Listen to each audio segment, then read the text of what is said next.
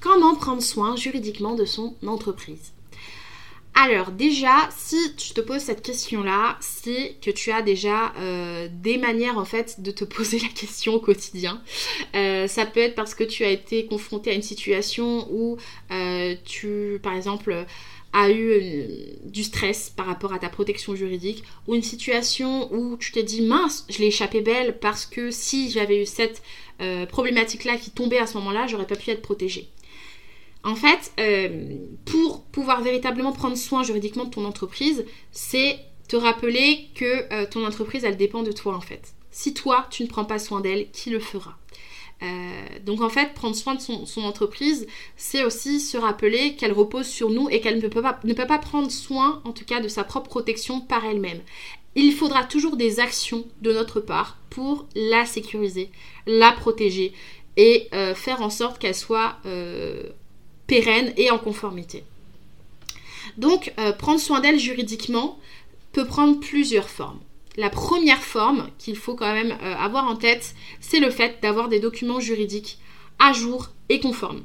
Et quand je dis documents juridiques, qu'est-ce que c'est? Bah, Si vous avez un site internet, c'est tout de même d'avoir des mentions légales, une politique de confidentialité qui va servir à traiter les données personnelles et être conforme au RGPD, et euh, des CGV sur votre site internet pour pouvoir régir finalement les conditions euh, pour pouvoir faire appel à vos services et donner une information préalable en fait à tout acheteur euh, sur votre site internet, tout futur client, tout prospect pour qu'il puisse faire un choix de manière éclairée et, euh, le plus transparent possible. En fait, ça c'est une des manières qui nous vient aussi spontanément, c'est-à-dire qu'on se dit bah voilà, je veux protéger juridiquement mon entreprise. Si je fais mes documents juridiques, et ben en fait euh, tout sera prêt. Euh, limite tu peux poser euh, mes tongs sur le transat tranquillement en train de siroter un, une petite boisson fraîche sur le bord de la plage et tout sera tranquille. Alors ça c'est seulement une première étape qui est super importante bien évidemment parce que c'est un socle, mais ce n'est pas tout. Il y a aussi une seconde phase hein, pour prendre soin juridiquement de ton entreprise, c'est de pouvoir t'assurer de la protéger en cas de souci avec des assurances. Comment ça avec des assurances Parce que tu peux te dire, bah, en fait, mes documents juridiques sont suffisants, ils sont présents, donc finalement, ça peut te dissuader pour des litiges ou autres. Mais en fait, tes documents juridiques ne sont pas là pour t'éviter d'avoir des litiges. Ils sont là pour te protéger en cas de litige. Et en fait, c'est pas une réponse aussi, une solution miracle à tout. C'est-à-dire qu'aujourd'hui, si effectivement tu délivres une prestation qui n'est pas conforme, que tu aies des documents juridiques ou non, bah, en fait, techniquement, tu peux être euh, poursuivi pour non-respect de tes obligations contractuelles et aussi euh, non-respect de ton obligation de délivrance conforme de ta prestation. Donc, en fait, si tu t'arrêtes simplement à tes documents juridiques, tu n'es pas totalement protégé. Donc, le fait d'avoir une assurance, par exemple une responsabilité civile pro, ça va pouvoir te permettre d'avoir une prise en charge euh, de, des frais en fait de condamnation et euh, finalement, si tu es condamné à payer une certaine somme, tu peux avoir un palier qui sera pris en charge par ton assurance responsabilité civile pro en tant que sinistre, ce qui n'est pas négligeable. Et aussi, si tu fais appel à une assurance protection juridique, qui est euh, un autre type d'assurance, tu n'as pas à payer tes premiers frais de procédure, c'est-à-dire ton avocat, un médiateur. Euh, donc là, c'est quand même assez intéressant pour l'aspect financier en fait. L'aspect financier, c'est très intéressant d'avoir ton assurance. Et enfin, euh, il y a aussi le fait que même si tu as des documents juridiques à jour et conformes, bah, il faut quand même savoir les utiliser. C'est-à-dire qu'aujourd'hui, si tu rencontres une situation conflictuelle, une réclamation ou un litige avec euh, un client, euh, il faut que tu puisses aussi utiliser tes documents juridiques et les mettre en avant pour te protéger. C'est pas simplement de te dire bah ils sont là, ok, ça suffit. Non, il faut savoir aussi pouvoir s'en servir par soi-même.